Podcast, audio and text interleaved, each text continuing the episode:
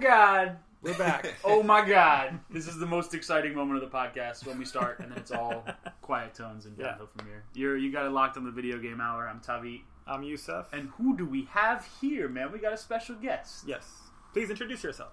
I am Sean Alexander Allen. Oh my goodness, Sean Alexander Allen. I'm trying to make a big deal. Sean and Sean, thank you so much for joining us today. Yeah, of course. Sean uh, is a game maker, a game player, uh, born and raised New Yorker, so we got to show love for all of those legs of the stool. I don't know how to put it. Um, how do you guys? How do you guys know each other? I think we just met through video game functions, like Functions, yeah. maybe IndieCade or something like that. Yeah, or- and, Twitter. Yeah, Yeah. I, I go searching for like black and brown people on the internet to, to know who they are Good. because like there aren't a whole lot of people, so it's like I want to know all the people that are making things so that I can when people are like, oh, who are these people? I'm like, oh, here you go. You want to know people? That's awesome. So, yeah. The, the classic example of what makes Twitter so awesome is like a proper networking network of people, easy to meet. Yeah, it's a good network, and then um, you know you establish that, and then once we see each other in real life, we're always like, you know, all right, all the black game people gotta like stick You together. stick at to these- Yeah. this already events. limited pool of people. You know, you, you concur, you concur, you you you you, you huddle up, Yeah, um, and uh, it, it makes things go a little smoother. Awesome. Yeah, But, it's it's got to be a tough, very narrow world out there. Games are already narrow as a boys' club, but then it's definitely uh, not the most uh, hospitable zone for diversity in general. Actually, Sean and I, we ended up right before the podcast having a couple of connections um, through your old time. At, you were at Rockstar, Yeah. right? Yeah. So you were doing what were you doing at Rockstar? I was doing. I was hired a gameplay capture artist, which is like making trailers, but I was doing the video side of it. But then that ended up bleeding into uh, like we had to do these little web clips for like the GTA 4 PC release, where you had you could uh, use a replay editor Oh, to make videos, like make your own little movie. Sweet. So then I became an editor on those pieces, and I would be an assistant editor with the editors to try to make sure that our footage was awesome. And then also did VO for pedestrians. I wrote some pedestrians for like LA Noire. I'm in Red Dead and GTA 4. Oh, nice. I found myself in both of them and killed myself mercilessly. That's awesome. Who were you? Could we recognize your your shouts in Yeah. either of those? Yeah. There's there's like this like I don't know. Their their peds are really deep. Yeah. There's this like dude who's going back to school for engineering, and you can find him in the area where Brucie lives. Oh my in, gosh, uh, nice. GTA 4, and I remember being there, and like it was I, I I had stopped traffic, and I heard. Don't make me late for school, and I was Oh, just like, nice. "Who said that?" And I just pulled out my gun on every driver, and then I heard my voice come out of one of them, and I let him say some stuff before I killed him. One of my best friends is a homeless guy, and he says like, "I knew I shouldn't eat that pigeon," and I was just like, "Ah, that's funny." He ended up killing me, which is funny. Like Oh, he just punched me, and I had like no money. I had like a dollar or something. It was funny. Uh, and then in Red Dead. I'm like this. I'm like this cowboy who has like a white hat with like a feather in it up in the north. And because I was playing good John Marston, like I found him by accident because he was ro- he was with a bunch of other gang members robbing a stagecoach. I had to- Oh. I had to stop that. All right, of course. Um, but he he lives to be in Undead Nightmare, so I got to do more more VO. So That's it cool. fucking rad, Do you dude. have like you have VO specifically to the DLC? Yeah, yeah, That's funny. Yeah, they recorded like that's how deep they are with their stuff. Is they re-recorded new dialogue for that because he's because there's like people on top of the building shooting down, so he's one of those people. That's so cool. Like you can like because there's not many pedestrians that lived like specific because they all have like names. Although I think my dude's was just like generic black criminal medium 03. And once again, Yeah. the industry fucking yeah, well that's just everybody. Everybody's like Mexican generic blah blah blah. And I know that's a problem with the VO industry, even outside of games too. Like I used to work in casting for Okay. TV and radio, uh, and like it was so funny because like the casting calls themselves are like the most blindly, like just like ab sorry, not blindly, transparently racist shit ever. You've got these like incredibly big brackets that are very well articulated for all the sort of like leading white characters, and either the and it's VO too, so it's like hilarious to call out color, but there's a sound obviously that we can associate, and it like gets sort of caricatured and like stuck to groups. So you have these like incredibly broadly described pathos driven like you know audition sheets for like these white characters, and they'll have a whole separate day for like white leads, and then all of a sudden it's like, yeah, we'll just need like Afro American mm-hmm. male, young sounding would be nice. Urban. Let's get an Asian American. Let's get a Mexican, and it's just like, oh, God. Although I mean, it's just for pedestrians. That's just there's so many of them. There's just so and many people have them, to write all of them. So it's like you just have to can't have names for everybody. But they all have like like the GTA ones had way more like way bigger backstories. Like I think it was weird because there were yeah. I think there were like three pedestrians per character model. Like wow. there were three different characters. nice.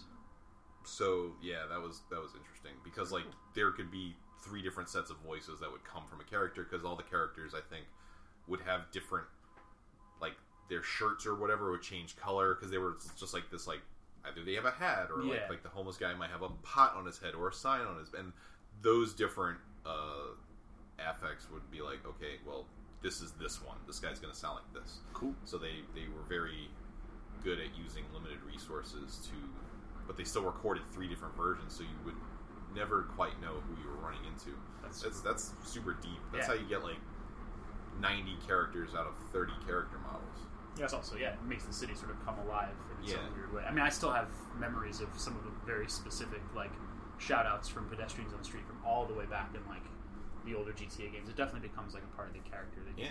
yeah. And so actually, Sean, you're also a game maker, right? So you're working on a game right now. Mm-hmm. Um, you want to tell us a little bit about that? Uh, yeah, I'm working on a game called Treachery in Beatdown City, which uh, was funded on Kickstarter back in 2014.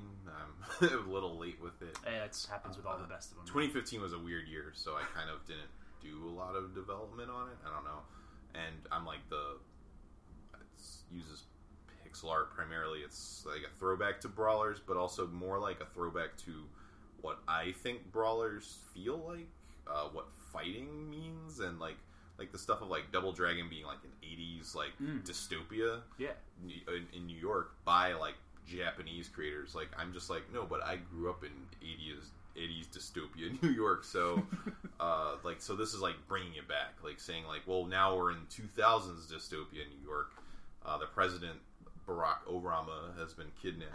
yes. Uh, the billionaire Mike Moneybag mayor guy is uh, has run for a, a legal fourth term Amazing. the president's in a third term that everyone wanted. They wanted him to have a third term, but the mayor like had like it's really weird because I'm starting to see like story elements that I've been writing like bleeding into current politics. yeah, I like was gonna say. our mayor, the mayor in the game is based Bloomberg, on a yeah. real thirty billionaire mayor, except in our game because of like riots and stuff that would happen because he was stealing a fourth election. Uh, there were there were cops that were uh, extra violent towards these protesters, and those cops like lost their jobs because of that. But then they were hired as private security oh for the mayor. god. And also in our story, our mayor is a little bit more fiscally responsible than De Blasio because when the president gets kidnapped by Ninja Dragon terrorists, These are the uh, best. this is the most amazing. the mayor says the president's not our responsibility. So instead of putting all of the police force on looking for him, which is kind of dubious, like why wouldn't you try to help the government find? He stops everything and says, "Until I get money from the government, from the federal government, I'm not doing anything about this." oh shit. and that's really dubious, but also it's like it's kind of cool not to be asking New Yorkers to fit the bill for the Yeah, man. There's so many elements. and I'm just like I'm, I'm freaking out, like because I'm just like, how am I foretelling the future? That's, I mean, that's incredible, man. I'm hearing like, I'm hearing like, Escape from New York meets Double Dragon meets fucking Ford's 1970s view on New York. There's a lot of shit going on there. Yeah, I like the, it. The, the theme music for the game like was the first thing I purchased uh, from this uh, chiptune artist uh, Inverse Phase. He's really well known in the community, but he uh, one of the things was I, I, I cut together a slowed down version of the Escape from New York theme mixed with something else to be like, and I cut that to like the imagery that I had already drawn for it. So that was kind of a little bit of the vibe. And there's also like a a map of the world that I drew because it was about like the world in like financial decline or whatever, Mhm. and that's why that's how the president gets kidnapped. He comes to to East Fulton, and he gets kidnapped uh, during a talk at the UN. Uh, but so like the map of the world that I drew looks just like the map of like New York in in uh, in Escape from New York, That's nice. like that whole weird neon coloring, Yep. like jagged grid.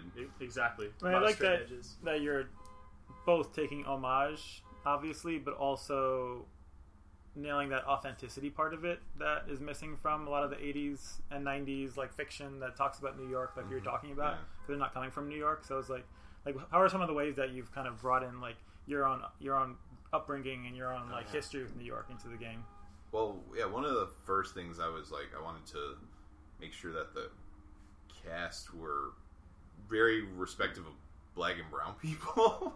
so, like, um, first person you play as is a Puerto Rican woman, and Nice. then like you're you're you're meeting all the people, but we wanted you to meet the Puerto Rican lady first, like because like there's so many just That's New York as fuck, man. yeah, and like and then like like like and their stories are like very multi-layered, and uh, I I just try to put like I don't know little little touches of I use a lot of Google Maps, and I like take stuff, but I take buildings that go together that make more sense to me. And say like, okay, well, like this check cashing place will be in there next to like a porn store yeah. and like actually go out and be but not like be like weirdly like this is what a porn store might look like this is like no this is actually an image of one that doesn't exist because it was in the lower east side like five years ago and now it's not there because yeah over. everything's just being removed um i put like you know learn guitar things. I look at all the i look the at all the poster the poster like layering like and try to come up with little brands and stuff and just try to add a little bit of that element of decay Mm-hmm. that and like and just that like it's there's not all these buildings. There's like buildings and there's like gates with vines on them and then there's like a lot of construction and so i tried to uh yeah give that like the bit of the decay with a bit of the and then and then like a lot of the characters that you fight all represent different interest groups within the city. There's a lot of like gentrifier like bar socialites and just like just weird people that Yeah. you just but like try to make them make sense within the world. So it's kind of like yeah like new york the frustrations i have with new york today represent manifest in these characters that you have to fight.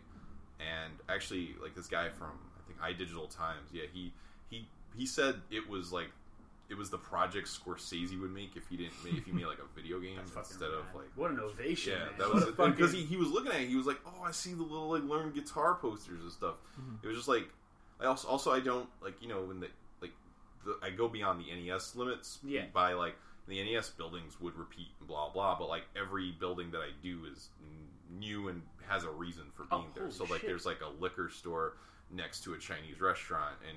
Like they have that, like I, I like draw the little bottles and make them and like try to make it look full but also slightly empty because that's the way these places look. And Yeah, the weird displays in the front.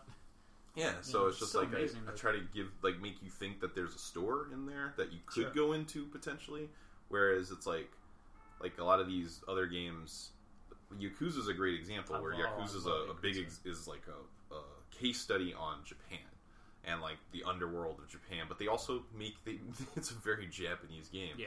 and you know they like all the Double Dragon stuff was all kind of based on movie approximations of of New York or Chicago or wherever. So they didn't they didn't really have that. Like even like River City Ransom, like Yeah. that's that's still Japan. It that's is, not definitely. that's not new. That's not anything remotely. that sort of after school Like, gang yeah. culture. It's like if you watch Rumble in the Bronx. Yeah, which I, which I do love. Yeah, Nothing looks nothing like the Bronx. Like so com- No, comedically not not like the Bronx. Like I think it's in Vancouver or something. But Yeah, totally. I mean, it, like a lot of movies, but it's just so funny to see like, just I mean, it's interesting of its own right to see like what you know that was like Hong Kong culture would how they would view New York, Yeah, you know, from that lens. Yeah, one of the things I love the most hearing you speak about it is like something again, as all three of us are born and raised New Yorkers, I think no piece of media has ever really nailed as well as a Scorsese film or something where you essentially have in your life in New York there's just so much variance, even in the shapes that come on like they're homogenous. Like Yeah. there's nineteen thousand bodegas, you know, throughout the city, and they all have a similar look to them. You can spot a bodega versus a Duane Reade any day, but unlike going into one of those chain stores, each of them has this like microcosmal difference, like the little editorial touch, like the mofongo that one is serving, or like the whatever. Like you as a New Yorker, your your brain can understand that level of diversity mm-hmm. even behind the sort of clapboard facades that look kind of homogenous. Yeah. And it's really cool to hear that you're taking the time. I know because Kickstarters tend to go a little long. Mine did as well, or mine have as well, both. But like the the time to actually try to represent those multitudes, even if it's in something as what you know a usual artist or even a viewer would seem as mundane as a storefront. Like there is that diversity in New York, and it's lost so often in the media's that try to portray it. I think mainly Yeah. because like I don't think the regular non New York non urbanized mind can actually glom to that much difference. It just sort of like becomes a tone poem or like a weird out of focus pattern at a certain distance. But we see that shit. We live that shit. Yeah, so like it's cool. Luke Cage is the only piece of media that I've seen in a while, and it's because it's like it was made like it was kind of like Yeah, for for New York essentially. where Whereas like like even like Jessica Jones or Daredevil, like because they were not They did not occur in New York. they were yeah, but they were Like- they yeah they're They they're were set there. yeah the story well, they're was set, set in there. fictional Hell's Kitchen Yeah. where. Uh, the only brown people are on rent control, Yeah, exactly. and there's only two of them. Yeah. and, or they're all bad, or and all the only Asian people are all ninjas, or drug That lords, problem, or or an old couple who owns a Chinese restaurant. Those Right. are the only people that exist. None of them are heroes. And even them, them are like flagrant, nasty capitalists on a level that we wouldn't yeah, even exactly. understand. So it's like it's yeah, you don't like like Luke Cage goes into a, a bodega. And Method Man's there, and I'm like, that's like something like like I worked at an EB Games Yeah. where Method Man Meth- came into. exactly. Uh, and I sold him a copy of Madden. Yeah. So like, and I met him again at E3, and he remembered that, and we talked about Red Dead, and that was just really funny. But it was just like, because there's like this yo y'all got Madden culture, like where you're like, I don't know where the script leaked or something. Because every single person that comes to the store, the day Madden comes out, they open the door and yell, "Yo, y'all got Madden!" That's it. It's a cultural phenomenon, sometimes y'all got Maddens, y'all got that Maddens, but it's it's one of those three. Madden's, yeah. And by the point, I'm like standing there and I'm just like, come one more person store. says this shit, Fuck you. I'm gonna fight them, and it's Method Man. And I was just like, oh, that's interesting. For so you, like, I got mad. yeah, no, I was just like, it was just like, yo, y'all got mad. Like, wait, I know that voice. Hold on. and I'm just like, oh shit, it's Method Man. So I'm Johnny just like, so that Luke Cage moment, I was just like, that can happen. Mhm. That happens in New York because it's so dense, and it's like good to realize, and also the fact that like Method Man was like a fan of Luke Cage. Oh, yeah. like, that was The great. Like that's very that's very New York. Like they, that show got New York more than any other show, and you know, focus on black people. So like Yeah. you know like who'd have thought? Yeah. You Yeah. focus on people that make up a large portion of New York that are not white, and you might actually make the most New York show Make possible. exactly. Yeah. It actually was so funny too. The the Marvel example you brought up because Jessica Jones, I believe it was, or maybe it was the second season of Daredevil. They shot a scene that was supposed to be Hell's Kitchen, but it was two blocks away from my. I live on 120th Street Okay. in Spanish Harlem. Yeah. It was on 118th. There's a beautiful mural that loops around the Rite Aid up there on the corner of like Third and 118th. So the very same location shooting that took me out of Daredevil 2 because I was like, yeah, that's my block in Spanish Harlem. That is not Hell's Kitchen. Put me directly into Luke Cage because like the barber shop Yeah. location is uh, a liquor store front in real life, but they it's like all there. The brownstones are there. It steps from the famous jazz photo. Yeah, like yeah, there's yeah. mad like actual New York in Luke Cage, and Well, it's was- really exciting to see. Let's think with Jessica Jones. Like Luke Cage runs a bar in Jessica Jones that's on Sixth and B. Exactly. I know that bar. Yeah, it's right And I was happy restaurant. when it got blown up because I was like, "Fuck all those idiots that are like Exactly. that are drunk." Like, because my mom uh, is like the president of the community garden that's one block That's away what. That's a there. beautiful garden too, man. And so it's like I'm just like I hate that bar because those people are loud and they're annoying and like SantaCon and St. Patrick's Oh, Day are the SantaCon. worst oh days. God. And so I only know that place, but I'm like, but that's not Hell's Kitchen. That's Sixth and B. That's the East Yeah. Village. You should Like, send her a GIF of that shit exploding over and over on loop. Be like, "Happy holidays, ma. I'm just Dreams like, come true." he'll be fine. He'll the be fine. Yeah, money. the one dude will be fine. Yeah. Well, that's cool. So, man, that sounds amazing. Your game sounds great. I'm sure it's going to be worth the wait. Um, is it like? Is there anything in terms of like gameplay you can discuss? Like, I was a huge fan of River City Ransom growing up. Um, and of course, Yeah. like the more tactical brawler kind of feel with like Mhm. grapples and throws. Are you going for that feeling, or is it kind of like more of a final fight with, you know, less of the Yeah. depth and more of the sort of, you know, length? I guess in that case. Well, what's interesting is River City Ransom actually is. They're all kind of a like. I didn't play River City Ransom as a kid. Uh, I played Double Dragon on the Yeah. NES. That was my favorite game. That's probably one of the more deep games because it has a RPG system. Yeah. Because like they totally replaced the two player co op because they couldn't do it with just like this like experience point system where if you you could game the system like kicks did less gave you less experience than punches because they were more powerful. Yeah, they were more powerful. but then there was like actually and so i've been looking at it a lot recently. Um when you say tactical brawling like that's like what i call my game a tactical brawler because it actually uses like final uh, fallout 3 style vats Oh, like where you have a menu and you can put together a combo from the menu because I like I wanted to make a beat 'em up that has a lot of moves without you having to remember Yeah. all those moves. sounds also like God Hand for a second. I don't know if you ever played Yeah, that, where they had like the God Hand, roulette wheel and shit, and you could like string together. But also God Hand, you had to before the fight started, you had to set up what your combo system was. ah, Whereas in ours, tapping the buttons just gives you a quick strike, which breaks objects fine, like boxes and garbage cans and newspaper things. Like that's that's one of those authentic things. Like you can break open one of those free newspaper Mm-hmm. things, Totally. and then there's like a piece of chicken inside, which may or may not be there. Hey, I you know. I've never sometimes tried. it is, man. Also, I've just You walked know, by and seen, know. I've seen like a drug front, like Yeah. which is like a garbage can spewed outside. I'm like, this looks just like my game. Yeah, so like it's it's so the the quick strikes also just they they kind of can hit enemies, but they they actually have way lower accuracy and way lower like HP damage than oh you use HP as opposed to like health bars. So each fight Okay. is more like you're fighting one versus two or th- one, two or three enemies Nice. and the whole point is to make it more like a fight fight like it's like a mini fighting game type thing where it's like or like a wrestling match where you know this person has x 100 and maybe 120 140 200 hp you have your 200 based on maybe we're in a fight before and you lost some or whatever Okay.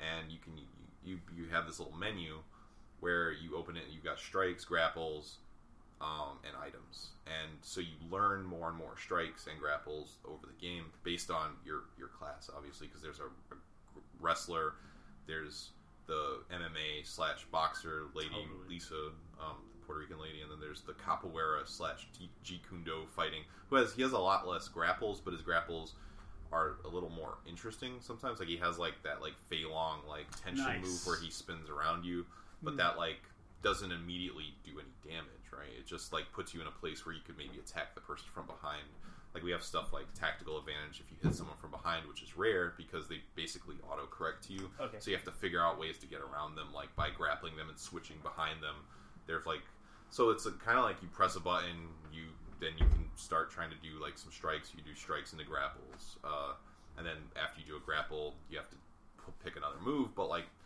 like grapples all enemies have auto grapple counters to try to give the game a little bit of flavor so that you don't have a guaranteed grapple every Nice. time so we're trying to like that's the thing when you play like even when i play like river city ransom now river city ransom is a very basic game Yeah. in that most enemies die like enemies have hp but a lot of the lower tier ones die in about three to eight hits Totally. and even being able to grapple them is a crapshoot Mhm. because you're lucky if you leave someone with enough for them to land fall down and still have enough HP for you to pick them up and throw. It's a very like River City Ransom is like a roguelike physics game. Yeah, there was so much early physics Yeah, going on. I yeah, remember like, you playing could when I just- was young. Jump and throw somebody Yeah. at two more people. Yeah.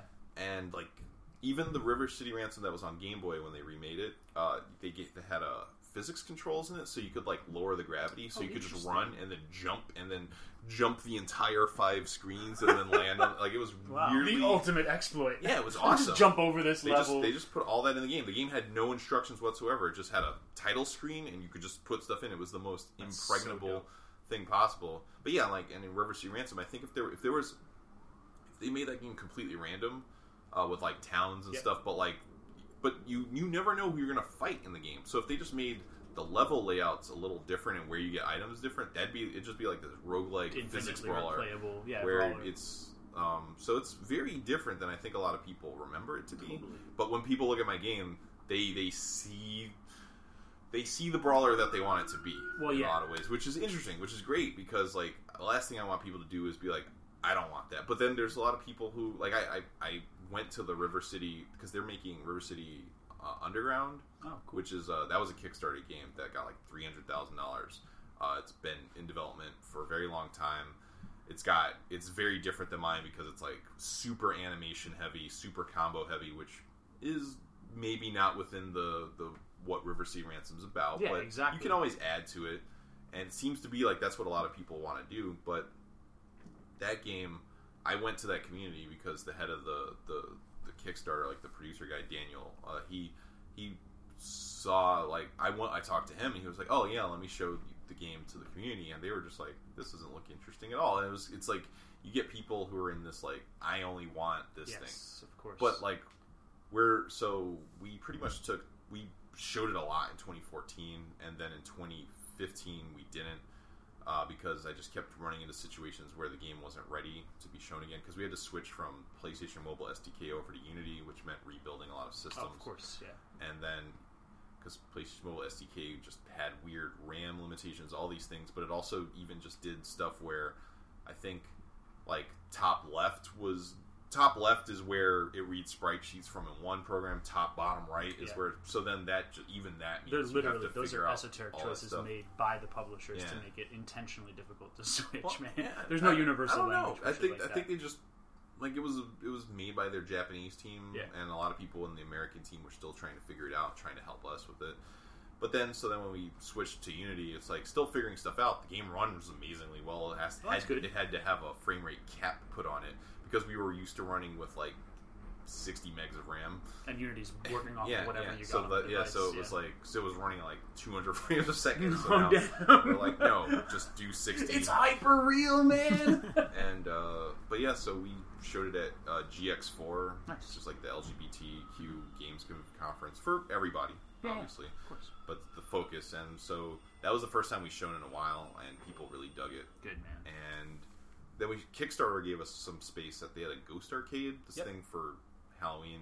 Oh yeah, were you there? No, I wasn't there. I got invited, but I Oh, yeah. make So, it. yeah, I know we- all those cats. I wasn't there. I was at the I was at a wedding that day, but uh, but Nico, the programmer, and then my friend Bruce Spencer, who I've known uh, since retail days. He used to work in retail at a different store. I don't know if he ever worked at that store after I left. And then this new lady, uh, Marie, like they came and repped for us. nice. Yeah, so like people were there. Apparently, the guy who was dressed as Tiger Mask like came and played the game. So we have pictures Nice. of that. It's it's a really nice picture of like a dude in Tiger Mask outfit playing as like a wrestler in a game. Nice. And then uh, apparently, like there was like a line for it, and that when people would Very win good. fights, people would clap. So that's like the difference between like a beat 'em up is that Yeah. it's not as in, like when you kill people in a beat 'em up, when you knock them out or whatever, it's like dime a dozen. Yeah. And then you get a boss, and so like our thing is like we kind of started with like let's not make a game that has dominant tactics where you have enemies that are unfair. Mm-hmm. So that's why there's a bit of RNG in the game, so that you get like this. Like if you have an enemy that's really powerful, but maybe they do a really powerful attack and it misses, Right. and you would have been obliterated by it, and then you're like, oh, I got a second chance, so now I can like use an item and now fight this person. So we wanted to like make every enemy like like a boss fight That's in dope. the sense that they're they you require a little bit of thought when you fight these enemies, and then more thought, and then like boss fights become more like in depth. Strategic. Like okay, this person's going to do this, and then they're going to do that, and then we have like support enemies that start. So once you start putting these enemies together, it changes how they play completely, and then when stuff like status effects or whatever start showing up, Shit, then man. it changes how everything plays all over again. Shit, And Yusuf, is your uh, is your Dark Souls sense tingling right now? Because if it sounds like there's some depth in there, man. With all the I don't know. like- I compare a lot of things to Dark Souls. but this doesn't sound at all like Dark Souls. Well, yeah, because Dark. I mean, Dark Souls. Well, this it's weird because it has a menu, but then there's also this Twitch mechanic to it, where like sometimes you're just like, oh, I'm gonna attack this person, and then you're like, oh, uh, da da da and like even though you got menus, you still start to get like, like, fuck, this- fuck, fuck. like ah, sh- and like because it's people. If the enemies keep going in in succession, because like there's like the idea we have like one enemy that's like a Kickstarter enemy that. uh He's this guy Danny Henderson who uh, like likes to put game characters in Kickstarters. Okay. Like he he has a character named Suzui and uh, he like goes in- for the thousand dollar tier and Yeah, like he goes for that. So it's in. He has a character in Shovel Knight. Okay. But our game, he already had made. He had a commissioned a King of Fighters character to be made. So this character is like a boxing character who like is also like an Orochi, like that, like Wow. kind of yeah evil. the the crazy guy who's been experimented on, and so like we made this character that like has this. He has a lot of boxing moves, but and he's kind of based on one of the other characters because he was. Uh, but but then he also has this power up move where there are, there's a chart of status effects that he might get from this power up, and so he'll have like speed up, accuracy up, uh, and then weakened. So like he's faster now and he's stronger, but like if you hit him, you'll do more damage for this little amount, or he'll yeah. So it's just adds this weird roulette to this one Nice. character. That's pretty cool. And he, but he's like annoying because he can hit you because he can he has a lunge punch where he can come from farther away. So if you put distance between you and him, he can he'll get you. If you get too close, like you might actually want to keep close to him, but then that means that he's guaranteed to like come after you. It's like That is, that is actually very Dark Souls. yeah, Yeah, trying- right. it's- See, I'm not alone in the woods here, it's man. like like so so Seth Killian, who uh, Mm-hmm. is like big in the fighting game community. He came. He was part of how we were able to get in the. We showed our game at Evo. Oh, uh, cool. In Nice. 2014, at their indie area, and yeah, we had like that's how we got. All, That's how I got like Danny Henderson. He was like at Amazing. Evo, Yeah. and like we got like it was funny because when you go to a place with like a lot of black and brown people, they become like your biggest. Like you have these people who can who stump are for you. yeah, like, hell "Wow, yeah, black dude." and brown people making this game. This game has black and brown people in it. I want to like when the Kickstarter happened on NeoGaf, the thread that was made, but it was made by one of the dudes, this guy Roderick, who I met at Evo. So it was just funny, like Evo added, but like Seth gave me like all these like, you know, you want to like think about like distance from characters, and I already was, but when he said that, I was like, you know, I got to keep this up because we already had a character that she had a thing where she would, she's like this big, buff, like she dresses like Guile, Yeah. um, but she's just like humongous, and so she has a power up phase where once she goes in that phase, she's powered up. She has way higher HP. You can either get close to her and let her power up punch you really hard, or she can catch you from a really far away because she runs and does Oh, a body yeah, splash. okay, okay. But the body splash, like you start off the game like Bruce. Let's just say Bruce. He starts off with 120 HP because he's like a fast guy uh, who has a lot of offense. Her if he if she hits him from behind with a body splash, she'll do like 60 damage. Uh, but also it has a low accuracy. So there's just all this like stuff where like you might you might just be Sidestep that yeah, shit, so come that- away yeah. unscathed. yeah, but so it has this weird tension to it. That's yeah. It sounds. I mean, mm-hmm. first of all, this sounds amazing, man. Both on the the sort of like story and New York side, and the adherence to like the real New York, and then also this technical side. It sounds hmm. deep as hell, man. It sounds really really fun. Yeah. Um, it's a um, fun balancing act. very very hip hop. It's The- very- the, techni- the technical indeed, technical yes. and in and in New York. That's, Yeah. Well, there you go. Um, so uh, we'll just say it's coming soon. It's done when it's done. Next year. The album's It's finished. when coming the album's 2017. finished. Like it Alright. has to. Alright. coming before the the AAA cold winter of 2017. Perfect. Because like Awesome. you can't put out a game Yes. when like like past September. I don't Yeah, think you no, can put out an indie game. Yeah.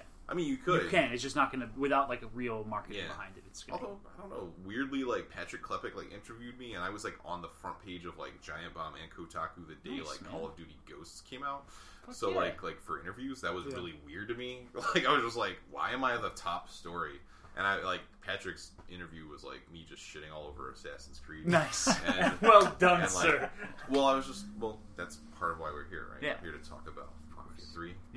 Yeah. Mafia Indeed. 3. Game of the hour. That's a very nice transition. Just shift gears. Indeed. Yeah. The game of the hour is uh, Mafia 3. So um, we By can uh, dig Hangar right in. 13. Yeah, Hangar 13. Uh, it's one of the Ubisoft studios. No, 2K. 2K. Oh, 2K studios. It was My like a, it's a rejiggering of 2K Novato. Oh, Yeah. okay. I actually think I know a couple guys on that team then. I did not know that. Um, and it's uh, open world uh, game, action Yeah. game, adventure game set in 1960s in a fictional fictional uh, Louisiana. Um, New called Orleans. New Bordeaux, which is not, you know, a not very convincing uh, facsimile name of New Orleans. New Orleans. Yep. Yeah. But, yeah. You're playing as Lincoln Cole. As a Clay. Clay. Clay. Come on, I'm not in the game. Man, Yusuf Cole, Lincoln Clay, man. Clay, sorry, Clay. As of uh, Adam of the Earth, you know, Lincoln rises from As, fla- Vietnam. as flattering as it would be to be such a gigantic well, you did. muscle Well, hold man. on. You want to start us out because you really enjoyed this game, right? Sure, we can start off from the high note. Um, Spoiler alert. um, yeah, I, d- I did enjoy the game pr- primarily for a lot of the reasons that's been talked about. Um, the ability to have this black character who you are basically setting on a rampage against this racist white like white city. I mean, large parts of it aren't white, but then uh, that's a whole other part of it. But the main thrust of the game is getting revenge on a white-led mob and their various lieutenants, and it's kind of yeah, this is kind of classic revenge story where you are a- attacked, left for dead. They fridge a lot of your compatriots, Oh yeah, and a lot of um, fridges, a lot of fridges. and yeah, you kind of nothing left, nothing, nothing left to lose, and violently seek your redemption. And the I guess the the, the reason I, I enjoyed the game was primarily that catharsis through violence. Like it's it's a very violent game. It's a very violent game. Yeah. uh, even like way late into playing it, like once I got a little bit better at those weird uh, power moves where you kind of like you're punching a guy and you can hold down the Oh yeah, those were really Punch difficult to pull off. Yeah, the hold you- instead of yeah, tap. Yeah, you yeah. release it at a certain like three quarters through. and the and- brutalize your enemy shit. It's just so brutal. Yeah. He's just like he has if he has a machine gun, he'll like kick the guy to the floor and just like you know uh, um, Like do him assassinate down. style thing. Yeah, it's just very or he'll stab him in the, face, the eye a bunch of times. This is very very violent. game. Incredibly brutal. Yeah. Um, so yeah, this was the first Mafia game that I played. Like I didn't, I was just interested in it because of the character and the context and and the setting. The setting is really powerful and, and in a way that I feel like games have just never ever approached. Like uh, that that I've experienced. Basically, it's a racist town that doesn't hide it behind any kind of analogy with like elves or orcs or like robots. That's like a good point. they're just racist to No- you. no Like you're, J.R.R. they're not like, hey, in their you elf, I don't like you. No, they're like, hey, you nigger, I don't like you. Yeah. Um, and Straight then up. like that is just it's a it's like a both a simple step and a huge bridge to cross. Yeah. Um, and just in the addition of it, kind of just makes it just this this standout title in in the in the lands in the, in the video game landscape. So, and just like it, that kind of com- makes more complex a lot of the mechanics that are pretty um, standard and well trod in like the open world um, space. Like, so you're kind of there are places where you're not um, embraced, and you know, say in a GTA or something, like you wouldn't be because it's like gang turf, and then you have those fights. But this is just because of who- you are, what you look like. You know, you can't go into certain bars; they'll Yeah, there's like whites only signs in front of some businesses. Yeah. If you walk in, the owner's going to give you a single warning before they call the cops on you. Totally, and and just white people in general are more likely to call the cops on you than if you were, say, in a neighborhood with more black people or Absolutely. people of color.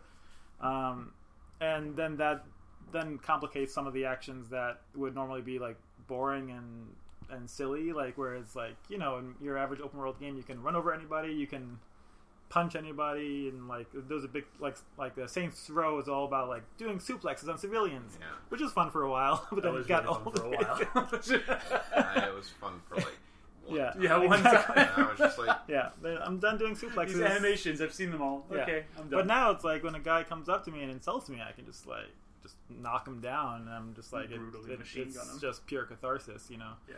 And not even with guns. It's really just like a lot of times like you'll have like white civilians. They're like, "Oh no, you did something bad," and you're just like, "Boom!" Yeah, and it's just like so good. It's, um, it's uh, yeah, but also very com- uh, complex emotionally because it's, at the same time as cath- catharsis, the violence is in many ways overwhelming, and you know I, I both feel good and bad while I'm doing it, just because of like, uh, you know, we normally don't like uh, relish violence in games because it's something that's been so um, overly relied on as a as a mechanic for games. So like, I think it's a it, it makes it a complicated um, blessing because you're like the same at the same time as being allowed to embrace um, this violent violent catharsis, you're also like being like, is this like where else can we push this? You know, where else can we push this this this exploration of yeah, of racism in America. Like,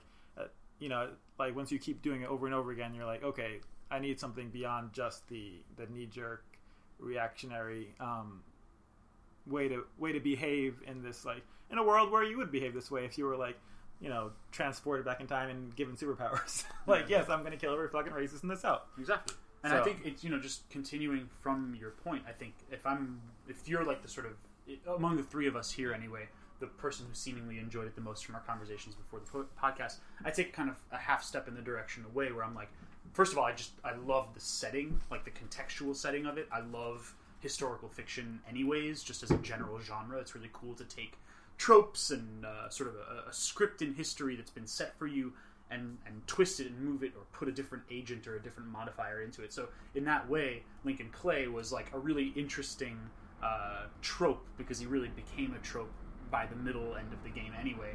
Uh, to to go in and smash this like incredibly uh, you know conflated, simple but very profound view of, of racist America in the 1960s. Sort of this this America that's having a not even seeming to go about any sort of exercise of truly integrating. It's very much like whites and blacks, uh, a sort of dominant race or class uh, versus an underclass. And so I loved being able to walk into that scenario and told to just murder indiscriminately. But at the same time, I did have these these deeper yearnings, like the context itself brought out in me uh, a lot of urges to potentially tackle these problems in different ways. And I remember when I, when I was about halfway through the game, I was talking a bunch with you about how, you know, the game does have these sort of veiled references to the assassination of civil rights leaders at the time.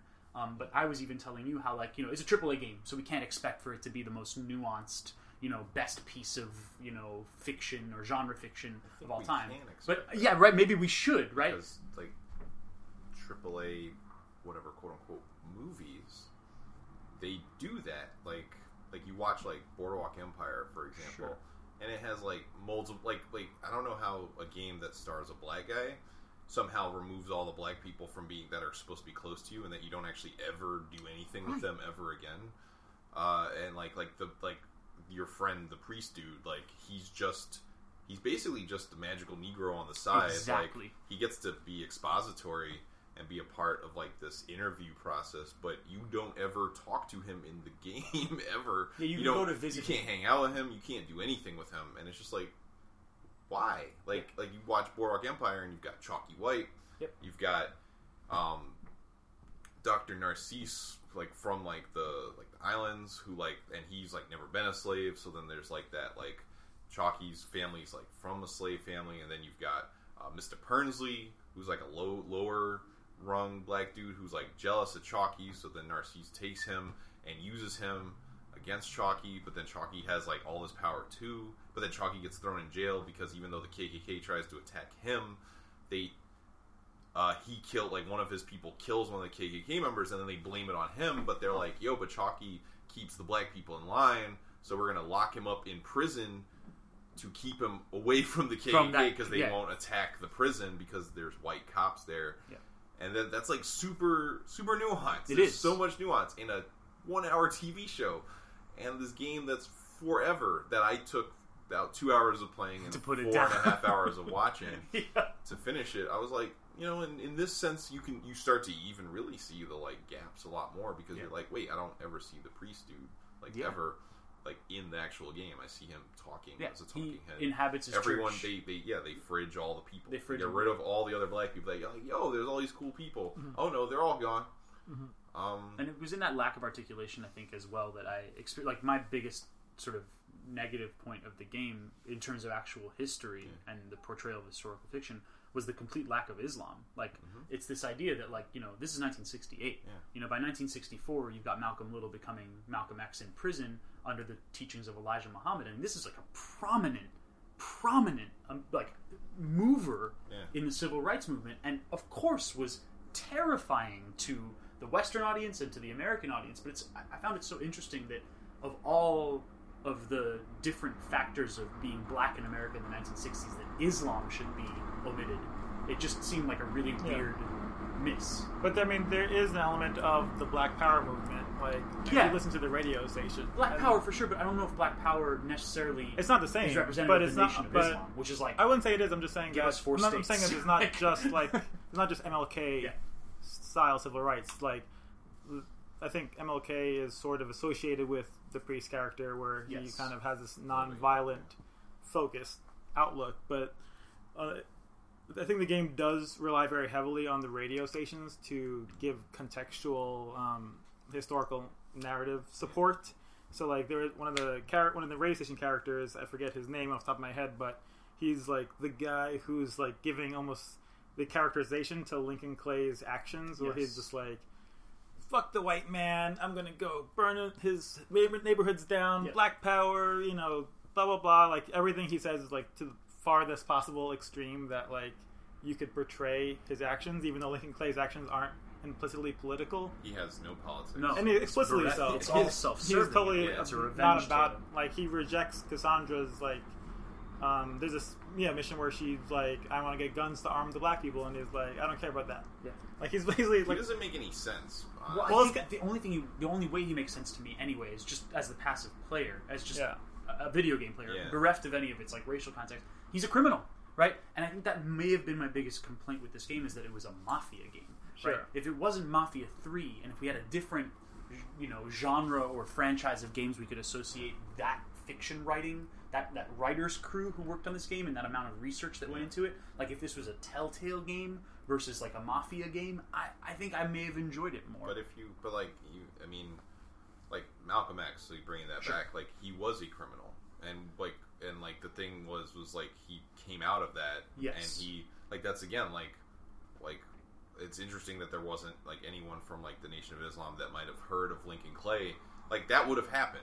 It would have been like, "Yo, this black dude's killing all these people. They people." would have invited they the invited South Side him. I mean, they invited, they invited uh, like James Baldwin, Baldwin, exactly. even knowing that he wasn't religious, because they just wanted to pick his brain and maybe try to get him to like try to support them. Like they wanted any black people in any sort of power to help them. So there would have been a Nation of Islam mission, but also like the thing that um, what was it that Malcolm X Oh, Malcolm! Like one of the things that's interesting is like Mafia Three is about like they they, they keep trying to be like he's biracial, blah blah blah, Right. and uh, they're like he might have been Italian, and I'm like I, I just rewatched Malcolm X. I saw it at the Metrograph, uh, and it was the first time I've ever seen the movies, like because I've seen like a downloaded file of it or whatever, yeah, totally. and before I read the book, which was weird. But then when I saw the movie again, it, it was just funny because they made it. There was just like there was the the Italian uh, black guy, and he's like he's like I'm a wop nigga, blah blah blah. I've been there. Like I'm gonna I know where all the stuff goes, and I'm like they've already done this story before.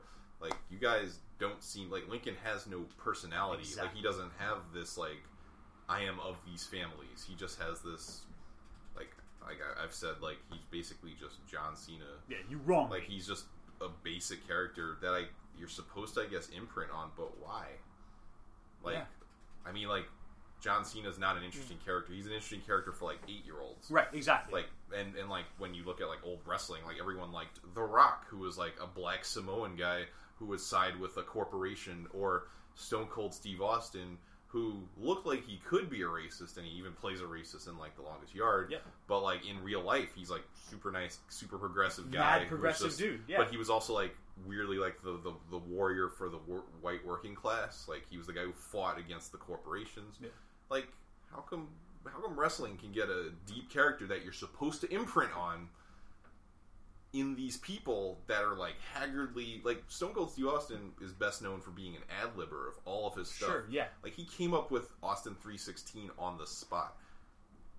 If he can do that when you have like two or three years to make a video game, like Right, why can't exactly. like why is Lincoln Clay such a basic character? Well, it's He's probably the, even- the design, I would say, of of the game. Like they probably, you know, it's a, it's a common trope in games to make that blank slate character that the player can somewhat inhabit. And I do agree that in terms of like like why, that's why I bring up like or essentially like the mafia plot, um, the revenge plot, just doesn't um, drive me or give me motivation. Like it's it's fine. We get it. The revenge. Except, I mean, it, would be one thing if it was not a twenty to thirty hour Yeah. amount of revenge. Like you really get a lot of revenge. Like you kill Yeah, a lot yeah. of that's people. just a lot of Super revenge. Yeah, but I mean, like it. That's where the the racism I think carries like a lot of the the weight of the game, or like the the ra- the the racist redemption carries a lot of the the narrative punch. Like you know, um, I was curious actually what you thought about the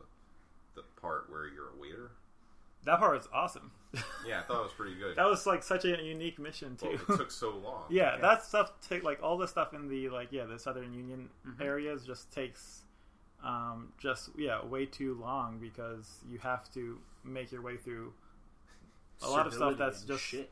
Yeah, that's not it- it's just like you know it's it it it would be one thing if he did have like more of like kind of a motivation uh, or internal character co- you know complexity, which he doesn't. But I did want to like I wrote a bunch of tweets like when I got to the Southern Union part because um, it was basically like encapsulated my instantaneous reaction to it, which was like just played the Southern Union missions of Mafia 3. First time the game's incoherent systems, laser focused with powerful cathartic result. Uh, strode through the suburban barbecue of Southern racists shooting anyone who challenged me. Stole their car, changed the station from oldies to Motown. yes. Um, shot a hooded Klansman. He lay writhing on the ground. Shot him again, and he stopped moving. Felt immediately terrible and triumphant. Tarantino gave us something like this with Django and Hateful, but it feels different when you are deciding just how brutal you want to be. On the radio, a white lady defends school segregation with sugar coated language of personal achievement. Meanwhile, the suburbs burn in my wake. Hmm. I steal another racist car, crash into buildings, and damage it. I hurt myself, but I don't care. Then I grab a truck and dig up front yards. Then I say, finally, it's laughable that we thought GTA 5 could explain wanton violence by having you play a psychopath. All they had to do was bring a black man back in time. Yeah, right. And it's like Wow. actually one of the most justified mass murderers I've ever played as, which is why I was saying even earlier on. It's like this weird moment where I've found myself veering into pedestrians. Where in the GTA games, I have this kind of resonant sense of guilt that stays with me throughout. Maybe because the game has been painted in such bold, vivid colors as being evil and terrible by mass media, right? Because of the unknowing masses who just see this thing and call it like a prostitute murder simulator, which it is in some aspects if you play it that way. But with this game, yeah, more than anything, I felt like my wanton bloodlust was somehow redeemed. Uh, and it's or- like it's a case really of me bringing like we were saying like we are bringing all the pathos to the game uh, like ourselves like like that like they provide it's like you know they provide the mechanics. If anything it like it it could have been more of something like a more emergent style like yeah, right. um, system where you didn't have to worry about the overarching plot because like all that potency is like me my, me reacting to it like me wa- reacting to the imagery and like the way I'm like kind of just bound, like you know um, I'm being um, impacted by what I'm doing with the game systems which are like GTA but you know within this context yeah, and it's it's sorry. Oh no, I was just gonna say. I think like one of the biggest things is that, from a design standpoint, I don't really understand why we have Skyrim and then we have like open world murder simulator. Like why why if you're gonna make a game that deals with like things like racism and choice, and there's like a few choices that actually impact the ending to the game. Mm-hmm. But why is like like in this game where you're supposed to be playing as this black dude, you have to essentially passively listen to like your father figure tell you about all this stuff and then talk start complaining about the Haitians. And then in this game that's trying to have a conversation about something, the first thing you have to do is it says kill all the Haitians. Yeah. And it's just because you have like an issue. And then the thing switches where you kill all these people because you have no choice because you even though it's a stealth mission, you can't sneak past all of them. You have to kill everybody in the environment to to progress. And then when this woman runs out, she ends up becoming the head. It faults you for killing all of her people, but then has the same fault with like the Irish dude and Vito Scaletta that they have to bring back the dude from the other Yeah. mafia game. Mm-hmm. And then she doesn't trust them, but somehow now trusts you in a similar way that like in Red Dead, you have to kill all these Mexican rebels, but they're actually the good guys. And then because you there's no like there's no Skyrim choice of what quest do I want to do here. Like there should be kill like there you need like that old Deus Ex magic. Like you need to stop making these like if you want to put money into a game, put money into a game where you're gonna lose the money. Yeah. Because like like like make a game where choice you don't have to see every last cutscene because that's not interesting because like when you watch these cutscenes the game is incoherent. When you have to do the mission where you kill all the Haitians and then you have to resolve with the leader the new leader of the Haitians, that doesn't make any sense. And then you have to and later on you have these weird choices where you get to assign her stuff or whatever, assign it to the Irish guy or Yeah. assign it to Vito. But like like doesn't make any sense. Like like this is it's forgetting like behavior, and I'm like we got Mass Effect, which is doing stuff like this, like whatever illusory choices, and it's like like that's what that's all of what the end of Mafia Three is, is just illusory choices, and then Absolutely. where like the choice actually doesn't do a whole lot. But like in Skyrim, like you can actually not do a quest if Mm-hmm. you don't need to do the quest or So like, Or or, if you and I'm not saying just Skyrim, but I'm saying yeah. like, yeah, like you used to be able to like sneak past people and solve something peacefully or whatever. Why isn't that Mafia? Like, if you want, like, a, why the hell does the game have so many stealth missions in a game where it's not built for stealth missions? Mm-hmm. But then also like, like why why is one of the first mechanics they teach you? Well, the first thing they make you do in the game is pick up like some keys. Yeah, and move shit. And but then like the next thing they teach you is like whistling to get people's attention. When are you ever going to use that except in explicit stealth missions? Like Mm-hmm. you should have a character that like if you want to make them a blank slate, make them you. Like your choices like you can't link up with the Haitian lady because you killed all the Haitian people and now your times are going to be a little harder.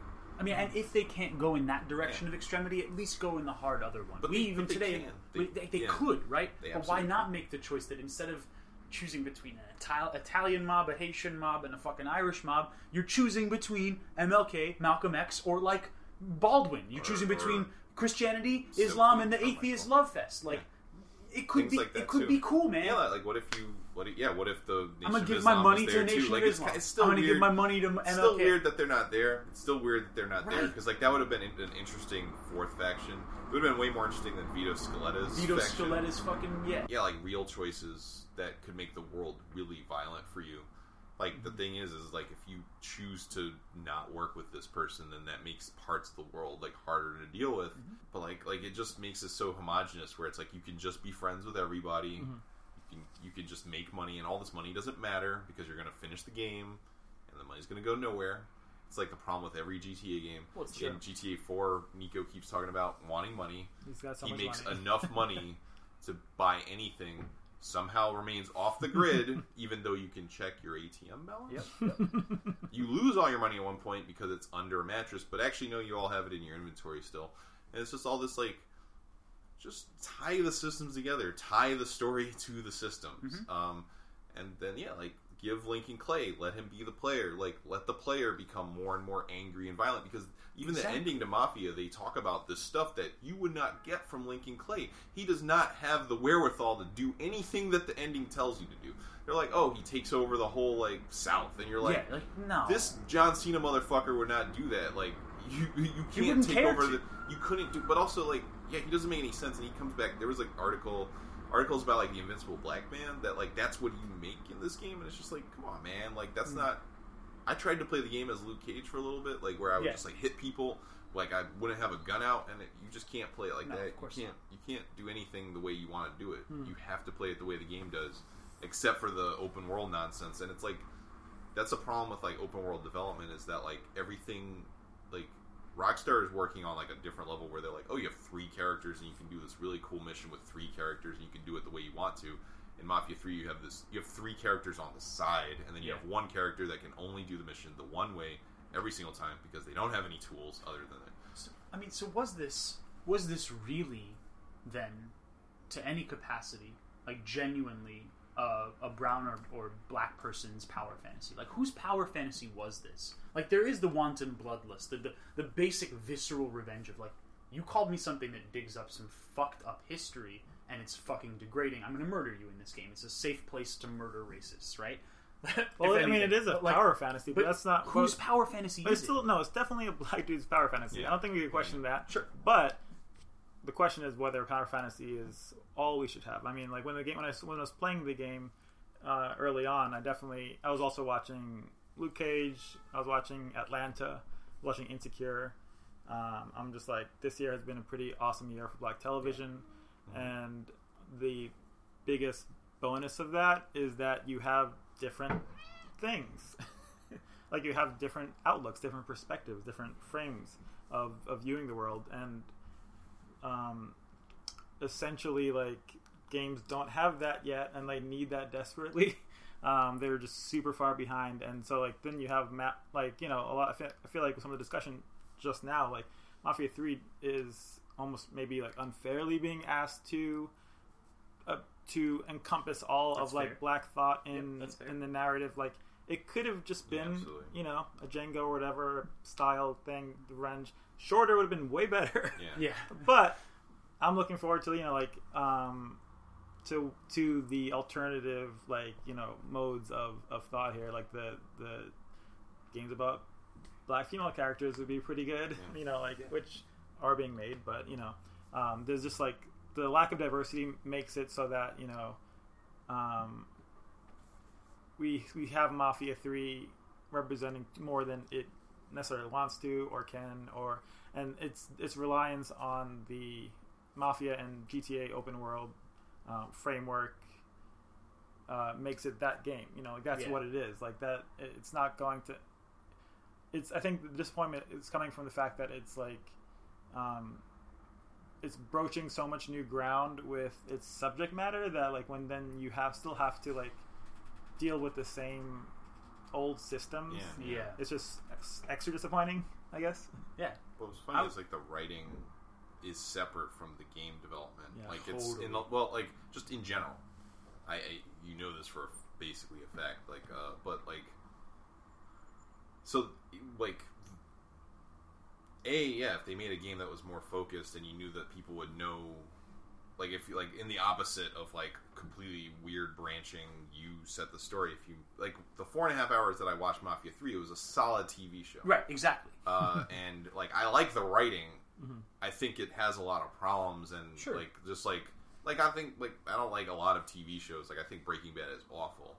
Same Um, here, man. Same here. and like and it feels a lot like like Breaking Bad in a sense, but also has like it's cool because it's like like Lincoln Clay in a, in a summed up way is pretty cool. I really it's funny because they made his like sidekick way better uh, than him, and like and he seems more like a fucked up like war dude than like Lincoln Clay, who just seems like like it's weird because even the people in the story talk about him as being just this invincible killing machine, and uh, and all the things you hear about Lincoln's behavior, uh, uh, personality, come from other people. Yeah. It's total but like, to you. Yeah, if they made a more focused, like, I know like it's unfair to ask of Mafia Three to do all this stuff, but it's just like I think it's like I think it's unfair to keep. I think it's bad to keep making open world games because they don't make any sense. Because you're you're like there it takes too long to even iterate on anything. Like Mafia Three is not better than like GTA Five because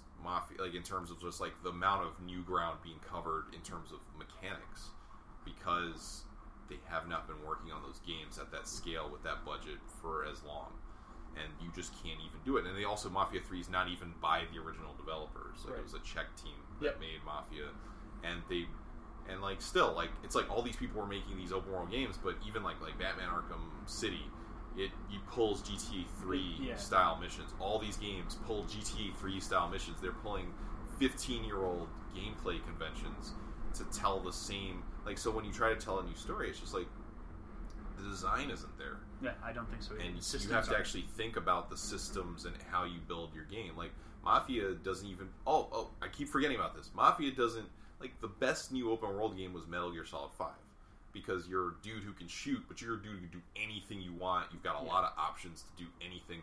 If you jump forward and you fall, you can shoot somebody. Like it's got really solid like mechanics. And Mafia doesn't have that. Mafia just has, oh, you go into cover, you shoot somebody, Yeah. you get out of cover, you shoot somebody. Why give them a jump over here. button when it's so embarrassingly underutilized in a multi-tiered environment? And, like- it made me laugh. I'd be like, "Oh, this is another thing No, you- you, like- high that I'm not I- allowed to jump I played on." the game in like a how much can I grief the system? Yeah, Like I just stumbled in and ran into people and just heard their lines repeat, and it has no attention to detail. Like there's the, the part cars where you don't take damage. There's the part where you take the, the bags Mm-hmm. off the truck, but you can see in the truck that there's a lot more bags, Mm. and the white guy leaves the bags, and I'm like, I understand racism, but this is just bad detail management. On movies, they have people that say, Yeah. yo, there were like eight bags Yeah, in there. You need, to, you need to at least take two of them. Mm-hmm. Because, yeah, whatever. But Like, I'm like, people, people are going to be like, give a nigger a job. Any nigger's going to get a job. But I'm like, at least just take the bag because this is the the whole point of this heist is that we're supposed to be pretending Mm-hmm. that we're bringing money to get burned. You're not even holding money. You're not even holding up your end of the The like illusion, crooked- yeah. yeah, like so it's like like so then because these games are so big, they're just forgetting like little tiny details like that, and they bubble to a head Yeah. so much more. So it's just basically just like it's like you need to focus on like figure out the game that you're making and make a good story with it and then work together to make that game. But stop defaulting to just because Mafia Two is open world doesn't mean any of that to. was a good decision. Yeah, and I actually think it's it's the size, the scope, and the sort of the lack of focus that an open world game presents you with that I felt it was so improperly suited to be the the, the engine to carry this pretty could have been a remarkable story because largely you said you know this is the story of a, of like a invincible man the creation of an invincible man. And to me you know to echo back to ellison he was still kind of an invisible man because of the open world trappings you know? This is a person who can go from mass murder to complete anonymity in the in literally you know this happens too this is great the moment of scripting mm. where you're like being hounded by cops or like op- opposing gang but you reach that end of critical path moment mm-hmm. and all of a sudden everyone's just like okay let's just reset. Let's just bring this right back down. And in that same way it's it's a, it's a mechanical contrivance but it's a necessity because the player can't stay Yeah. up on like high tension mode for 40 hours. But at the same time it reduces characters to caricature. It reduces spaces to sort of those clapboard facades that don't really hold anything. Like i always remember the dream of playing gta 3 was like one day i'll be able to walk into any bank and rob any bank. And now we've got the uh, the graphics department, the, the art departments, and the graphical fidelity and the engine to make these incredible exterior and interior spaces, but they're all fucking empty. They're bereft of any sort of story or context other than the arrangement of objects, sort of giving you a shade of, well, this is a cannery. Well, this is like a, a shipping depot. Well, this is like a cemetery. This is a church. Whatever. I'm going to shoot dudes in it. It doesn't really matter anymore. It's not even really a space anymore. Um, so yeah, overall, love the story, love the potential, felt the real uh, tug of war between the mechanics and the and the sort of the story that I loved so much, or the historical context that I loved so much. Yeah, just one mechanic that I know that we talked about on like a email for like a different thing was about like picking up Playboy magazines. Oh yeah, It's like that's in all the Mafia games. Oh yeah, But yeah, that- Doesn't really fit here. yeah. Does No, he give a it fit shit? at He's all. not a sexual He human doesn't, being. he doesn't comment on it. Yeah, he has he has basically no sex. He has no sexuality. has no sex drive or sexuality. Yeah. And basically, it's a game of, about a black man, but now you're picking up all these white, White titty Playboys. Yeah. Yeah. Then you're just like, but why? Like Mhm. this has nothing to do with the plot of the game They're at all. coming This for is- our women, Sean. They're just, coming oh, for. we got to have a collectible. Yeah. We saw some of this like with like Spec Ops: The Line a little bit, Oh, where right, we have yeah. basically a game that's clearly bifurcated into aims and goals, and like the writers want to tell an interesting story, but all they can do is tell it on top of Mountain of on- corpses. Yeah, on top of a framework that is gonna do what its thing, regardless of whether you tell a good story or not. Like, and I think Mafia Three was super helped was helped a lot by its it having a good story. Like, Yeah. uh, like so many like black Twitter people and like black games people have just been like talking about the game and clearly have picked it up. Even people on like non games podcasts like the Read, which is an awesome podcast. Like Kid Fury is a big gamer and he like has been talking about this game nonstop. He's like, you have to shoot KKK, and everyone's like, what? And like everyone like went out and bought PS4s and played the game, and it's like, it's a you know that is a huge draw, and and and and, and it's kind of allowed the the mechanics to coast, you know, like and it's the same thing with like Spec Ops where it's like, you know. The mechanics suck, but we're commenting on the fact that the mechanics suck. Yeah. Therefore, it's like we're talking about it More being- advanced. Yeah, um, yeah. And honestly, it's this just kind of triggered a thought. Did was there any? I'm asking openly. Was there any like white panic journalism around this thing? Like, I'm pleasantly not surprised any that I didn't. places. yeah, I'm surprised that I didn't pick up on any like, well, what is this? Like, I'm I'm pleasantly surprised that you know basically the same. What is his the the lawyer that was picking on Oh, GTA for Jack whatever the fuck his name is Jack yeah like that he his like sexual obsession wasn't basically uh, brought back into a context of race and race. Like, I'm pleasantly surprised that this game. Maybe it's because it just didn't sell very well or flew under the It's radar or something. Okay. Actually, Yeah. there, I mean, actually, I had my own brush with quote unquote journalism with a writer uh, who's Asian Mm-hmm. who was writing for the Washington Post about how uh, how they took a risk by making a game with a black protagonist, Christ. and I took her to town on Right. email, and she actually like because I, I sent her like a, I wrote like a long thing, and I sent her like I didn't like I didn't put her Twitter because I don't ever like dogpiling on Twitter, Yeah, so like I just pretty yeah. much just talked about the article, And then I tweeted at her. I was like, "Hey, I got issues with this article. Email me. Here's my email." And she did. And then I wrote this long thing. I was just like, I was just like, you do understand that one of the best-selling open world games of all time is San Andreas with an all-black mm-hmm. cast, and it's co-written by a black person also. And I just dug in, and she was just like, "Oh, cool." I'm like, "No, but your article title's wrong. Like, change it. Like, change your article. Like, get rid of it. Yeah, delete it." you have misspoken. because this Yeah. is like my whole journey is telling people black people on covers of games black people making games uh, black people in media it's proven that this sells well Oh yeah.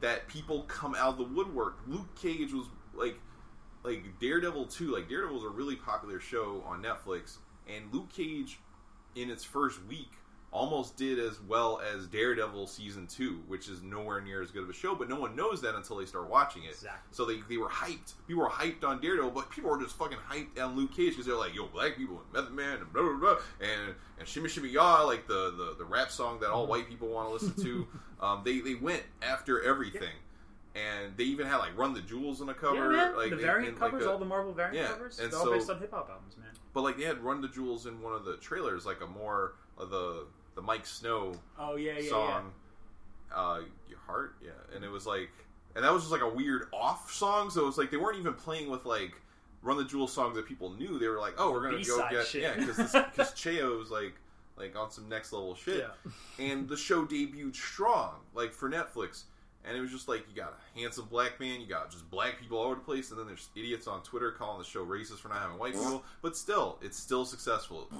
and like mafia 3 i think came out and was like a flash in the pan because well 2k didn't really promote it No, well they did uh, not. the, the initial trailers were I'm gonna kill all of them. And it was just, I, I, I immediately, I was just like, okay, there's a black person in it, but why does he sound gravelly? Like, they just Yeah. went about it in a very video gamey way.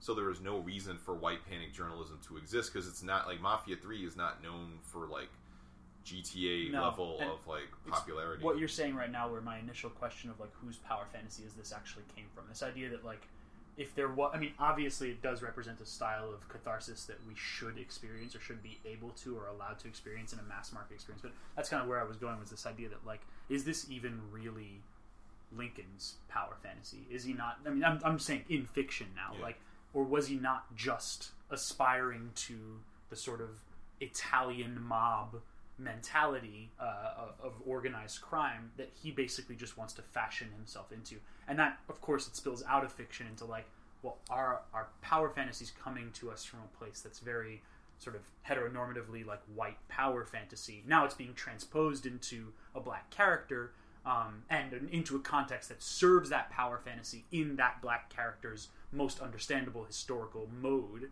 Uh, it's incredibly normative. It's inc- incredibly reductive. In its own way, it's inc- incredible tokenism, right? It's like Yeah. putting something in a very specific context to deliver this like Though I think it takes. I mean, but that- that- that's all yeah. my question was. Oh sure. from. I'm just like- saying it takes like a much. I mean, like it takes a wider, a much bigger step than say, yes. you know, an example of that's really terrible, which is Bioshock Infinite, where they're like, "Oh, the black person wants power. They're the same as the white person."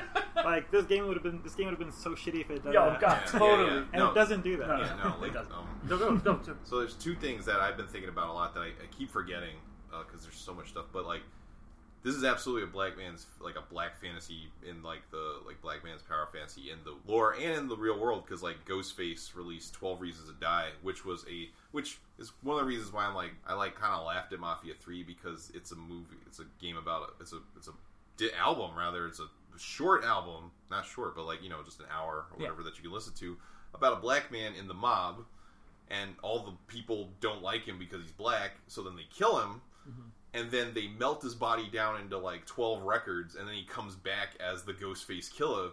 and it's like really interesting because it does a really quick build up to why they betray him, why they kill him, and then he comes back from the dead It's like the and kills all of them. And I'm like, so I get Mafia 3, but I'm like, Mafia 3, like, did y'all listen to this album? Because this is a really succinct story that's like like it's like revolutionary just like the album and then also around the same exact time is uh frank lucas uh destroying the mob like like he's like destroying the mob in business like i don't understand why this wasn't even brought up that like the whole vietnam thing like no one talked like they briefly talked about like no one's going to be doing heroin in my thing, but I'm like. But heroin was being run by Frank Lucas at this Frank point. Lucas, like, and you're exactly, man. ignoring the fact that there is a really powerful black man in New York who is making waves. Like, how does how does how does this game exist in America in the '60s and not taught like po- with a with a Vietnam vet? It doesn't tackle the Vietnam War. Nope. I mean, the white dude, like his his his dude who does all the mouthpiecing, talking about it, but like like Lincoln Clay never says, He never gets to. "Man, I like torture." Like Yeah. like the white guy is like, we were torturing this, we were cutting this like old Vietnam Vietnamese lady to pieces Mm-hmm. to get this guy to talk. Lincoln Clay has no regret for He any of this stuff. party to that. Lincoln no. Clay does not know about the Nation of Islam. The Nation of Islam does not exist in like a form that they should. They should be there. Frank Lucas doesn't exist, Mm-hmm. even though like Vito Scaletta exists, even though he doesn't need to because it's like stupid video game like. Like we're gonna keep bringing people back, whereas like in a Scorsese movie, they don't just bring people back. They Yeah, don't like if someone if someone Yeah. disappears, they disappear because you can let them disappear. You can let uh you can let um what's his name the the main guy in like Ma- in not Mafia Godfather Oh, Marlon uh, Brando yeah, his yeah. character Yeah. he dies Vito like Corleone. Mm-hmm. you're just like fine he's gone you don't need him again we're gonna make a third movie it's gonna be controversial we don't have any of the people anymore we're gonna Yeah. make this third movie like but this third game is like we're gonna bring back the dude for Of no all the reason. things, yeah. And I'm like, but you're ignoring that, like, you're ignoring the time and place of where you are. I think we're still like, do dealing with video white game history, bullshit. right? We're still dealing with this fucking. People talk about Lucky Luciano in New York, but never Stephanie St. Clair, right? Yeah. The woman who ran Harlem, black woman, sticks a fork in her husband's eye when she tries to prostitute her out when they first get to New York. Yeah. Leaves New York, comes back, builds a fucking criminal empire in Harlem, and straight up is taking Lucky Luciano down storefront by store. This is real facts, Yeah, like thirty exactly, yeah. taking him down, rung on the ladder by a time. Meanwhile, out of pocket, paying for full page ads in the local papers, telling Harlemites about their voting rights and shit. Yeah. Here's a character who's just not even known in New York history. It's like this we're living in and we're painting these incredible pictures of, for the first time ever, inclusion, slight diversity, no matter how ham fisted it might be at certain times. We're painting over whitewashed history. You know, and in a lot of ways, we have to I don't know. I guess we are generationally in the process of figuring out what the shapes that were sort of roughed over, the details that were were covered up by all that whitewashing. We're peeling that shit back. I mean, little by little. But yeah, maybe. I, I mean, I love in between the both of you sitting. Sit, my opinion sitting between the both Yeah. of you, literally, because you're saying, "Oh man, like AAA, it is a great stride in a lot of ways. Like this is a market vehicle. This is a piece of industrial and commercial fiction, and it's doing good jobs at cracking that door open. And on the other I end, said- we've got I like said a lot of the same things. Yeah, but then I just also think love that- AAA games are bullshit. exactly and i love i love the point of what i heard Yeah. from one of the points that I, what i heard from you was saying that oh we should be expecting more from these vehicles and i th- i do agree with both of those I think opinions Yusuf agrees with that though. I think we're all pretty much like Like, like you, you this. Damn it! I'm, enjoy- I'm you- trying to make difference, guys. No, that's what I'm. No, trying this is drama this for the the cast. This is the no, thing. This is the fucking thing. around, I'm fucking Everybody, everybody's always like, "Yo, but MLK was was Professor Xavier, and and Malcolm X was Magneto, and he's a villain, and he wants to destroy all the people." And I'm like, if you actually pay attention to history, they they came to the same Yeah. ideas, and that's why they were murdered because they were both like actually white people, black people on the low end got the same problems, and boom, exactly. and then you got Stokely Carmichael that was like in the middle of like it was more about how they represented themselves to people. I think Yusuf has more patience ah, okay. with the game and like willing to relish whereas I'm work like I spent most of my Christmas break working on my own video game that's trying to break all this stuff. I don't have time to play a game where they leave money bags behind or like same thing it's not just this game though it's like No, heavy not. rain it's definitely like the little kid eats a plate of food but all the food's still on the plate when he leaves the table Mm-hmm. and you're supposed to be having this intimate thing with your kid who's supposed to be exist, eating man. but the whole moment doesn't exist because nobody pays enough attention to delete the turkey off the fucking plate. Or that like if you give your kid a frozen pizza versus turkey it doesn't actually change the story whereas frozen pizza is more neglectful than like actually making your kid a dinner. Like video games just have these creators that like and, and i think talking about like the whitewashing it's like this is my problem. It's like when they're like yo charles webb he's like writing this game. It's like a You go to Terminal 13, whatever Hangar 13's page, it's seven white men. Yeah, That- which exactly. means that they're all heads of departments, which means that there are no black people, brown people, and or women or gender non-conforming people that run jack shit at this company. Nope. This company is under 2K. I was at uh, or at Take Two rather. I was at Rockstar when Strauss Zelnick, who's still in charge of Take Two as a CEO, and Ben Feder, who left, they got wage, wage per month raises that meant that they were making more per month than I was making per year Yep.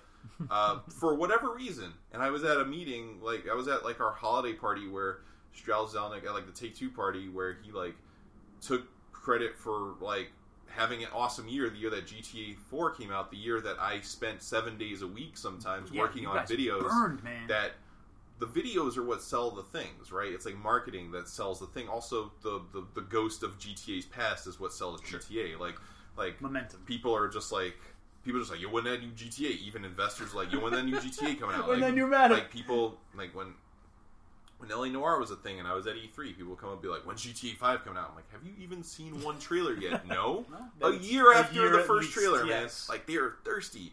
Um, so it's like, so but then it's just, what I'm saying, like, you have like white people at the top of everything. They're not going to take risks. Like even like GTA Five, I've not played it. Uh, I've only worked on it a little bit, and uh, like it's not revolutionary because it's like even a back step from San Andreas. Like San Andreas was like a mostly black cast, co-written by a black guy. DJ Pooh's not even like he's part of the game, Yep. but he's not a co-writer on the game Yep. because like you know people at the top are like, oh, we don't need these people anymore, so they hmm. move on. That system is We told a black risk-averse. story. Now Yeah, we're- we told a black story, so now we're gonna Yeah. shoehorn the black dude in the side. Yeah. Like I have my own theory that like GTA Three is about one white man in his middle forties who's like like he's in midlife crisis. Yeah. And so Franklin is the black man that he wants to be. He's like the cool hip guy who does all the stuff that he's like, yeah, that's like what I'd like to be. That's like the like white ideal is like be cool, be black Be- Yeah. um, be like a criminal like that guy, like play hip hop and do all this stuff. And then there's the crazy uh, hillbilly id. Like none of these people exist except for except for Michael. That's a cool. Like theory. so, like but if, because if you have like to that. look at all the ingredients that come from it, like who wrote it? It was like a, it was a rich, yeah, it was a rich it. white man who bought Truman Capote's house. Like who wrote this thing? He cut the black man out of the top. Like maybe he didn't want to be there. You need to find another one. You can't just do it all by yourself. So dope. I like that, man. Like so, it's like, I mean, I'm giving a talk at GDC about like all this stuff, and like I just started stumbling on like Ed Weinberger, yes. who, like- Yep. Yep. Yep. co-founded the Cosby Show, and like uh, Amen. I don't know why. Like I was just like I always get the Amen theme song, and it's like you know they got like side characters from like uh, All in the Family or whatever, getting their own shows, and like on All in the Family, Archie Bunker's the bad guy. You know this, but then there's people in the country that don't know. it, But like they still make the black people strong on those shows, and then you get like Ed Weinberger who wrote for like who wrote for comedians, and he talked about how he was just a dumb like white kid, and then he like hung out with these comedians and like worked really hard to sell them their jokes. So then he went around with them in the civil rights era when it was not popular for a white Nope, guy nope. to be supporting a black guy or working for a black guy, and that's how he learned, and that's how he was able to get be one of the most prolific like producers in like the 80s and 90s Yeah. for TV shows, like writing jokes for Richard Pryor, all this stuff.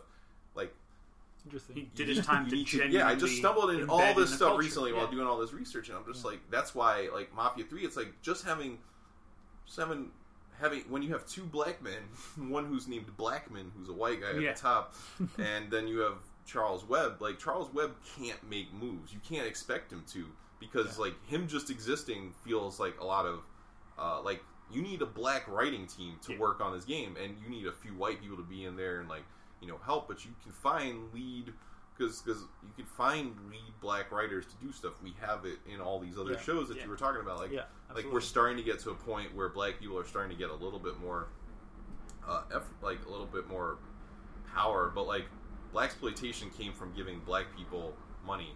And like when we talk about power fantasies, it's like Shaft was a Shaft black was a man's yeah, power fantasy Absolutely. and to the point where he fucks all the women, Mhm. but like gets to just pick up a white one and be like, "Yeah, we're, That's the we're one. gonna go do this thing." But I got my I got my black lady over here. Like, like that's like that's like the black male fantasy, like blaxploitation movies. A lot of these movies, um, and this game doesn't even atten- like doesn't even get close to like a Shaft level approach not of at stuff all. like that. And Not it's at just all. like, but people identify with Shaft. The violent part. it Yeah, does. but I'm just saying, like, but not like the- having like the cool black guy, like Yeah. that's like what they left out, and it's yeah, like, he's not cool. and it's because they tried to keep them the John Cena of the game, and it's just Yeah. it doesn't make any sense for him to have no ideas.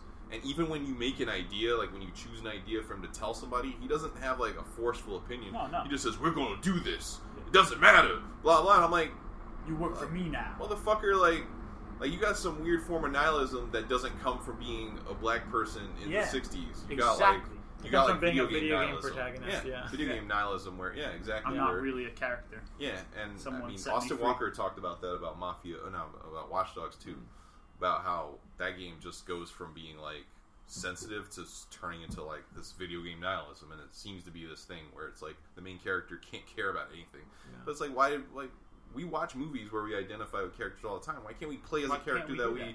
that we identify with? That's well we're risk written. averse, right? The, the industry might be really, really risk averse, and from a narrative perspective, specifically, ludologists, I think, won that debate. Like games are about playing, quote unquote. I'm making finger quotes to our oh. listeners at home, and I'm, I'm not saying that this is the correct answer. I'm just trying to put I don't know. some no, sort of no. I, to I'll say as someone in that scene, like nobody's won yet. We're still. Oh yeah, yeah, no, no, nobody's won. But, But what I feel like is that it, it seems as though we're so afraid to have a lead narrator or a protagonist that Not is no, no, not always, not always, but by and large, we are the silent, masked, often you know, power fantasy come screaming to life or whispering to life with the minimum amount of narrative uh, that is needed or necessary to make that you know protagonist a, a font of your own self. Deadly like- Premonition does it though. Deadly Premonition does it. and but that's Deadly why we need a more of weird these. ass game, but, right? but Deadly Premonition has a guy who just like talks to himself, Yeah, or Alan and Wake likes, in a even and he likes movies and stuff, and you learn a little bit about him. And you're like, ah, this guy's great. Like, I like driving in that game because you don't need another person. He talks to himself. himself. Yeah. he good. talks to himself where he's just like, hmm. Yeah. There was this movie. Like I just, I'm just, you're like, you're like train of thought as opposed to trying to have like a in-depth conversation while trying to watch the road. It's like, and so I just want more of that. Oh, I do too. Yeah, I'm not saying that it can't be done Yeah. or hasn't been done. I'm just thinking like the majority of the experiences that we play tends to be someone who is underexplained or undernarrated at best as Absolutely. the protagonist. I think there's definitely like ways that we, we all agree that um, Mafia Three could shed some of the of the baggage that it seems unnecessarily attached to, and like that a lot- that's a lot of the stuff that that brings it down. But it does It's still also, really cool. yeah, I really appreciate um, what what it brings to the, what it does bring to the table. Yeah. That's new. Absolutely. So yeah. Well, cool. Yeah, Yeah. This, we've gone way over budget on this one. But Video it. game It hour a and a half. really it was cool a good, yeah, it was a really good. yeah. And Sean, thank you so much, man, Of course. for coming Yeah. through. Really added a whole That's bunch. the of problem when you invite me on something, it'll go over by at least. I can talk for two hours by myself. Uh, you found kin in You're the us, deadly my friend. prom- premonition protagonist, right here. We I always just start. I just start. No. I like. I started my own podcast, uh, Yeah, yeah, it's which awesome. I need to get back to. Plug. You should. Yeah. It's the new Challenger podcast. It only has four episodes, but it went. It got shorter as I kept working on it. Like it was like an hour and a half, and then it was like forty-eight minutes, and I was like, I felt pretty good. Uh, Mm-hmm. And so what I would do is like actually one of the things I'm trying to work on something about like the race problems in Japanese games. That's like a. But that, I wanted to make this like one big episode, and then I was like, nah, man, start breaking it down and start focusing on things so that people have time to digest. Sure. Maybe even like make it a lesson plan or something because like. Cool. Yeah. But so yeah, an hour and a half for three people is not too. No, it's not bad at all. No, in fact, we might even. We'll, this will be our longest episode yet. I'll try to edit it down. But yo, thank you guys so much as always for listening. Uh, Yeah. We also shout out Old School Brian. Yeah, thanks, we forgot Old to School do that Brian. on the last one. Oh. Um, but for the For the theme theme music, song, yeah. amazing. Check him out on Twitter at Old School Brian. Sean, thank you so much again. Um. Yusuf, always a pleasure. Yeah. Be good. Cheers, y'all. Till next time.